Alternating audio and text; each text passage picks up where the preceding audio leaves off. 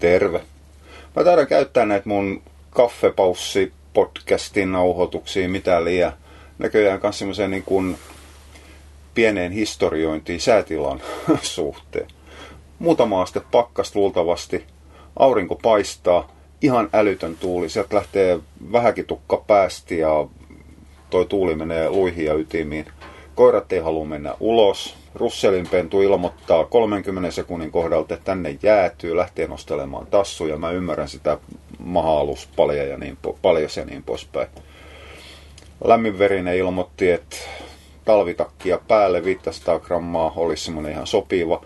Eestit ja setikka, jotka on kasvattanut kunnon talvikarvan, kääntävät takapuolen tuuleen, painavat pään alas ja rupeavat nukkumaan. Ei niiden mielestä tuolla mitenkään ihmeellistä.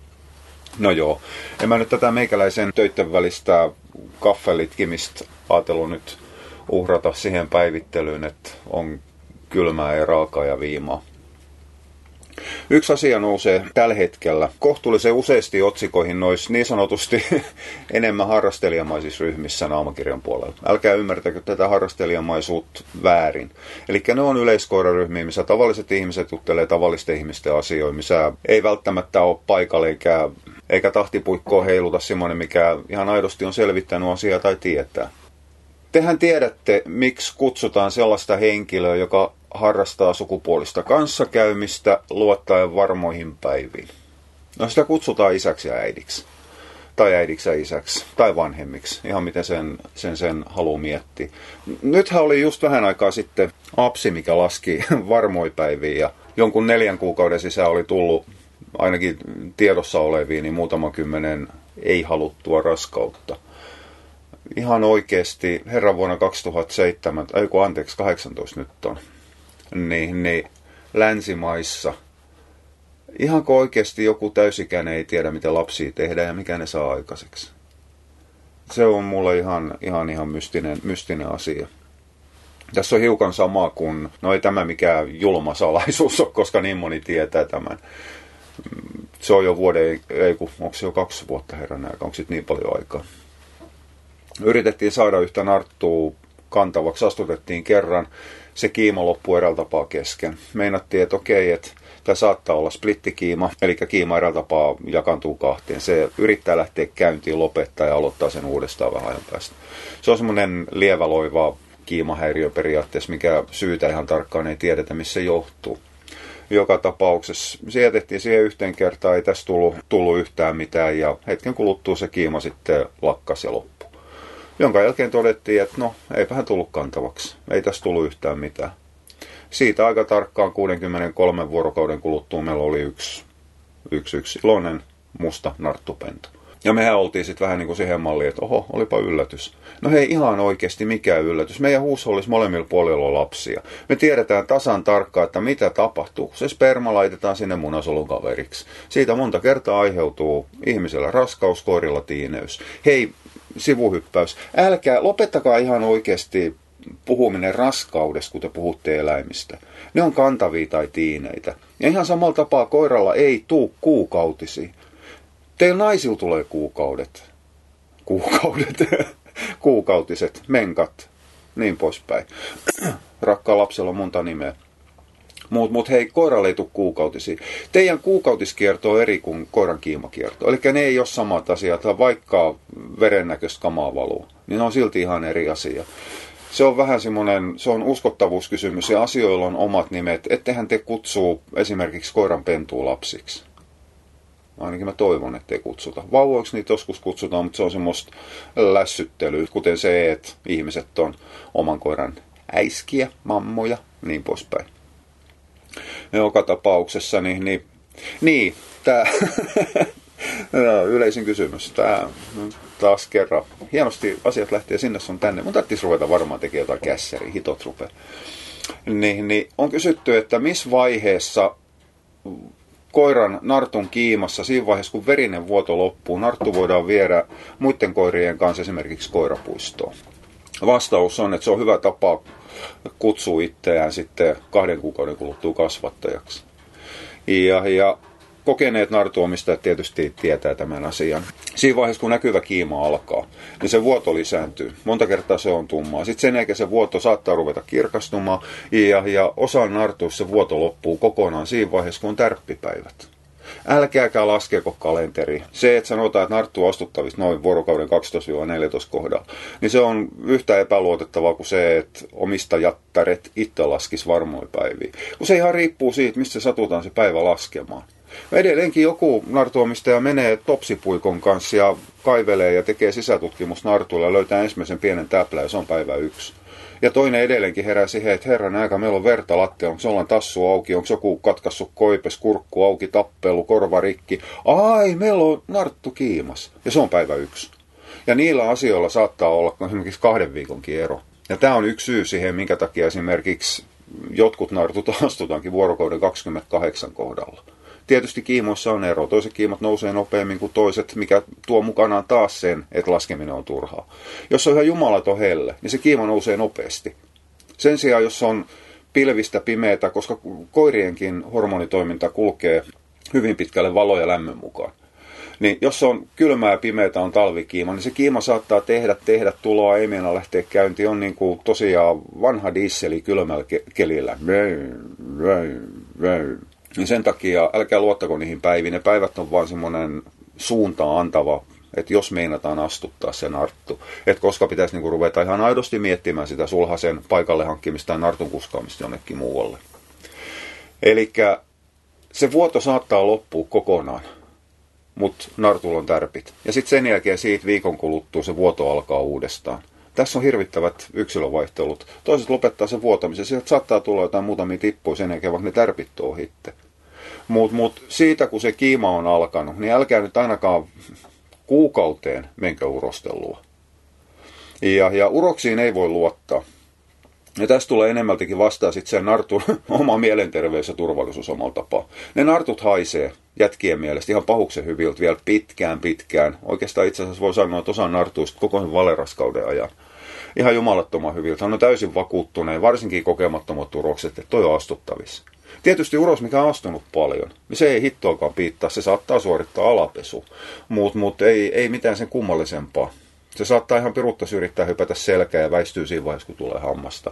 Mutta varsinkin nuoret urokset ja sellaiset, millä ei ole niinku hajuakaan, mitä ne tekee. Luonto haluaa ajaa sen tikanpojan puuhun, mutta ei ole oikein puuta, mihin kiivetä. Niin, niin ne yrittää ja yrittää. Ja sitten päästään hiukan siihen jalostuskysymykseen. Ää, määrätty yliseksuaalisuus ylivahva sukupuolivietti rupeaa olemaan ongelma tällä hetkellä. Ja se on jalostuskysymys. Ja tämä on mielenkiintoinen systeemi, kun aikaisemmin voitiin lyödä yhtäläisyysmerkit esimerkiksi vahvemman riistavietin, ajovietin, ylipäätään vahvemman viettitoiminnan ja vahvemman sukupuolivietin välillä.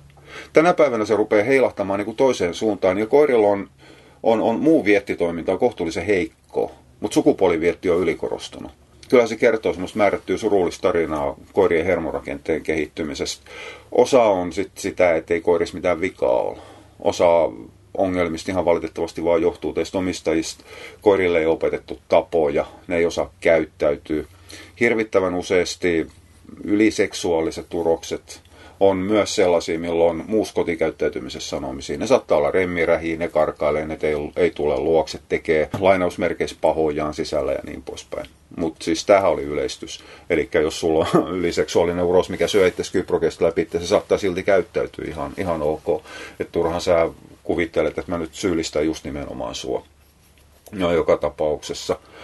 Se kuukausikin on vähän semmoinen vaarallinen aika. Siinä saattaa olla riskiä taas kerran siitä, että kuin nopeasti, kuin aikaisen tai myöhään laskettu ne päivät ja kuin pitkälle se kiima venyy. Aina silloin tällöin ihmiset puhuu esikiimasta, silloin kun puhutaan siitä näkyvän kiiman alkuvaiheessa. Sehän ei ole esikiima. Esikiima alkaa noin kuukaus ennen näkyvää kiimaa. Silloin Artun luonne rupeaa muuttumaan. Tämä on, nämä on hirvittävän vaarallisia vertauksia. Mä en kohta uskalla, uskalla mennä mihinkään julkiseen paikkaan, missä on naisia koiraomistajia paikalla. Mutta nartut esikiiman aikaan käyttäytyy vähän niin kuin te neidit ja rouvat pahojen PMS-oireiden aikaan. Pinna on lyhkäinen, hermostutaan nopeasti, suututaan aika turhastakin. kiukutellaan. Tai sitten kääntäen ollaan hirvittävä herkkiä, semmoisia drama queenei, aa mä kuolen, muun sattu, siihen malliin. Eli ruvetaan ihmettelemään, että onko toi kipiä toi koira. No ei se kipiä yhtä vähän kuin te olette viikko ennen kuukautisia. Se nyt vaan on siinä vaiheessa, kun estrogeeni ja tes- testosteroni, progesteroni ja niin poispäin, määrät rupeaa heittelehtimään. Eli koira on ihan samalla tapaa, sam- samalla tapaa tota, hormoniaurio kuin te. No joo, kuten mä sanoin, mä oon vaarallisilla vesillä, mutta siitä on kuitenkin kysymys. Se on se esikiima. Sen jälkeen, kun tulee ensimmäiset tipat, ja rupeaa tiputtamaan, rupeaa vuotamaan. Silloin ollaan jo ihan aidossa kiimassa. Ja se kiima jatkuu sitten siihen asti, että hormonitasot taas mu- muuttuu. Sen jälkeen rupeaa kohdunkaula menemään kiinni, narttu ei voida enää astuttaa, se lakkaa tarjoamasta. Siinä vaiheessa näkyvä kiima rupeaa olemaan loppu, ja no okei, tämä on hiukan terminologia eroa. Periaatteessa se kiima jatkuu vielä valeraskauden loppuun, mutta yksinkertaisuuden vuoksi se näkymätön, se PMS-oireiluaika on esikiima. Se näkyvä vuotoaika, jonka noin puolesvälissä, ehkä no ensimmäisen kolmanneksen tai kahden kolmanneksen jälkeen riippuen nartusta, se voidaan astuttaa. Sen jälkeen, kun se näkyvä vuoto loppuu, niin siirrytään valeraskauteen. Ja valeraskaus alkaa aika pian, noin viikko sen jälkeen. Se menee päällekkäin sen, sen, sen näkyvän kiiman lopun kanssa. Eli siinä vaiheessa, kun narttu periaatteessa olisi jo tiineenä ja sikiöt rupesi kiinnittymään, niin, niin siinä vaiheessa alkaa valeraskaus viimeistään siinä vaiheessa, kun näkyvä kiima loppuu. Ja sitä jatkuu sitten vähintään sinne asti, kun ne mukamas kummituspennut syntyisi. Osa nartuista jatkaa eteenpäin.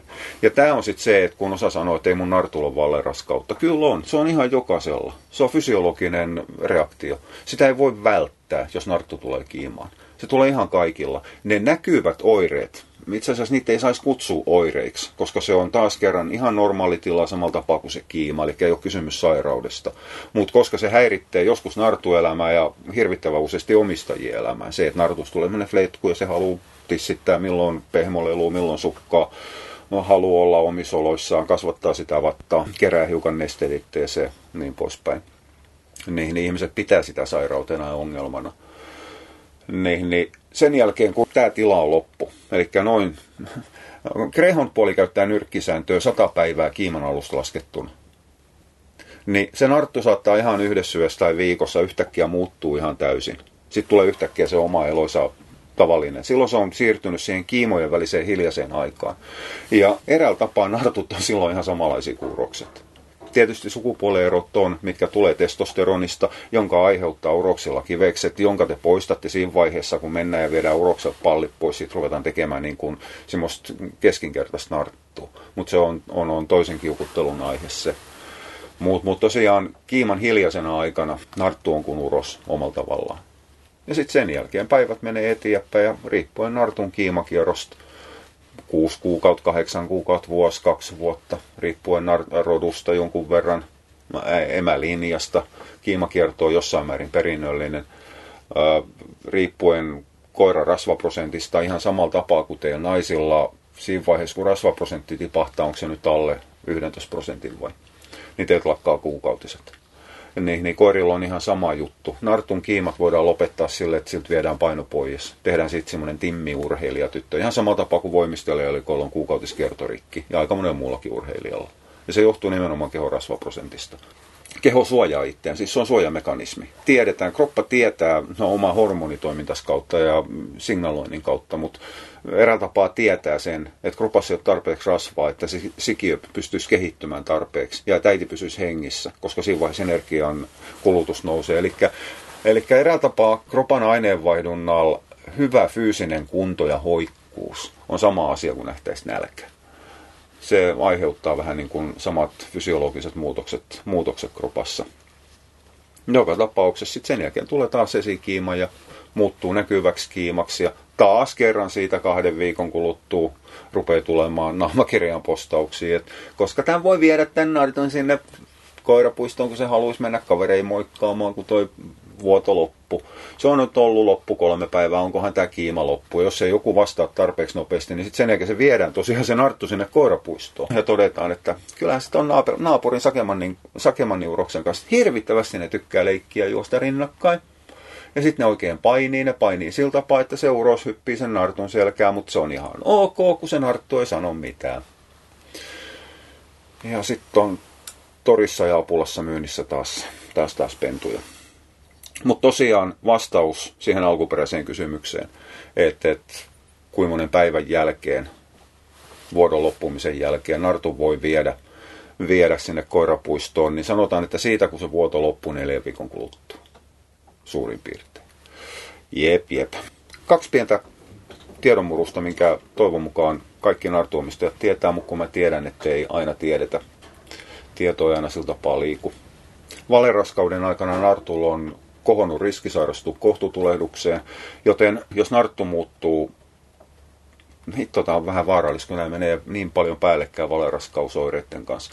Mutta jos se narttu on kipiän oloinen, kulkee hilka, hiukan selkäköyrys, ää, rupeaa uudestaan vuotamaan omituisen näköistä hajusta mönjää, tämä ei ole sitten mikään säännönmukaisuus, rupeaa juomaan huomattavan paljon, aristaa hiukan vattaasta, niin lähtekää siinä vaiheessa lääkäriä kohtuullisen nopeasti. Mä yleensä jarruttelen ihmisten lääkärin menemistä. Ihmiset menee, menee eläinlääkäristä viemään vastaanottoaikoja ihan liian helposti nykyään. Mutta mut, jos nartun kiiman loppumisesta on sanotaan vaikka kaksi viikkoa, ja se rupeaa yhtäkkiä käyttäytyy todella poikkeuksellisesti, niin se on semmoinen paikka, missä lähdetään mieluummin vaikka turhaan sinne eläinlääkärille. Mm, kohtutulehdukseen kuollaan, jos ei sitä hoideta. Ja sitten toinen on vakiokysymys. Voiko koirilla olla kaksosia? Kyllä voi. Itse asiassa kaikki pennuthan on kaksosi. Nyt täytyy muistaa se, että kaksosi on kahta laatua. On eri munasia ja samamunasia. Eli eri munaisissa kaksosissa on samalta äidiltä on kaksi kananmunasolu, jotka sitten kaksi siittiöä niin, niin, hedelmöittää. Eli se on aivan sama kuin pen, ää, koirien tai possujen tai muiden moniraskaudet. Eli siinä suhteessa kyllä kaikki pennut on eri munasia kaksosia keskenään. Samanmunaisia tulee myös, mutta niistähän ei oikein tiedetä. Edes samannäköinen ulkonäkö ei kerro sitä, että onko ne samanmunaisia. Se vaateisi geenitutkimuksen. Mutta niitä tulee. Kukaan ei ihan tarkkaan tiedä, että mikä on samanmunaisten kaksosten esiintyvyys koirilla. Mutta ei sillä ole käytännön merkitys. Se olisi vaan semmoinen kiva nippelitieto tietysti tietää, että noi on niin, niin, ihan identtisiä kaksosia keskenään, ihan aitoja kaksosia. Ja, ja tähän samaan liittyen niin monta kertaa kysytään se, että kun, jos narttu on vaikka puolentoista viikon aikana astutettu kolme kertaa, että onko ne pennut samanikäisiä, että voiko siellä käydä niin, että kun siellä on joukossa isompia pentuja ja pienempiä pentuja, niin ne isommat pennut on sitten aikaisemmasta astutuksesta ja ne pienemmät pennut on sitten viimeisestä, että ne on vähän niin kuin puolittain keskosia. Ei ole. Ne pennut on ihan tismalleen samanikäisiä. Kun, kun munasoluja voidaan hedelmöittää eri, eri aikaa, mutta ne munasolut jää eräällä tapaa niin kuin semmoiseen lepovaiheeseen, horrosvaiheeseen. Ja sitten kun se kiima, kiima etenee ja menee kohdunkaulla kiinni ja narttu lakkaa tarjoamassa, sen jälkeen hormonitoiminta muuttuu sillä tapaa, että kaikki hedelmöityneet munasolut kiinnittyy samaan aikaan. Ja sitten tulee se ensimmäinen munasolun jakautuminen. Eli ne on, voi olla astutettu eri aikaan, mutta se itse niiden ikä siinä vaiheessa, kun munasolu jakautuu ensimmäisen kerran siihen, kun ne syntyy, niin on, on tismalleen sama kaikilla. Eli ei ole eri ikäisiä pentuja. Se pentujen kokoero johtuu istukasta. Eli toisilla nyt vain istukka toimii paremmin kuin toisilla, ei se ole sen kummallisempaa. Ja se on kaikkien moni raskaus, monisikio, anteeksi, niin, niin, ra, raskausten tiineyksien niin, kysymysmerkki. Kun, kun paljon puhutaan luonnonmukaisuudesta. Luonnonmukaisuuteen kuuluu myös esimerkiksi se, että synnytetään paljon pentuja, että voidaan se lauma, se yksikkö, se kanta kestää ne kuolevat pennut. Osa kuolee sairauksiin, osa kuolee nälkään, osa kuolee, kuolee muiden petojen suihin. Eli tehdään, siis koira tekee useamman pennun sen takia, että luonnossa niistä edes henki yksi tai kaksi meillä on onneksi kotikoirilla paljon paremmin asiat. Me saadaan melkein kaikki, kaikki hengissä uusiin, uusiin koteihin. Mutta mut, tämä on tämä, mitä mä olen, olen aina sanonut, kun ruvetaan puhumaan siitä, että sudet sitä, sudet tätä ja luonnonmukaisuus tota. Että jos nyt tällä linjalla mennään, että ruvetaan kopioimaan susien tekemisiin, niin meidän täytyy kopioida sitten kaikki. Meidän täytyy hyväksyä se, että 80 prosenttia pennuista kuolee ennen kuin on 12 viikkosi. Ja niistäkin pari kuolee ennen kuin on kaksivuotiaan ja lopukkoirat kuolee 5-6-vuotiaana muut, muut. Äh, tää on tylsää ja synkkää, mutta pitäkää mielessä kuitenkin, kuitenkin tämä siinä vaiheessa, kun rupeaa olemaan intoluonnonmukaisuuteen. Mutta hei, älkää viekö niitä narttui liian aikaisin. Ei, niin, siis, ei ne nartut, ne ei samalla tapaa kaipaa sinne koirapuistoon. on enemmänkin teidän sosiaalisen kanssakäymisen kysymysmerkkejä. Mieluummin hiukan liian kauan kuin liian lyhkäistä aikaa, että ei tulisi niitä turhia vahinkoastumisia. Ja sitten jos tulee, niin niin, niin unohtakaa kaikki moraaliseettiset kysymykset abortoinnin suhteen. Koirille löytyy tur- kohtuullisen turvallinen keskeytyspiikki ja sitä kuuluu käyttää halumattomissa pennuissa. Ei lisätä koirakantaa ihan vaan sen takia, että pystytään. Oja, mutta hei, mä sain kahvikuppini tässä samalla loppuun ja jatkan päivän töitä. Palataan taas toisissa aiheissa, toisissa kysymyksissä. Oja, moi moi!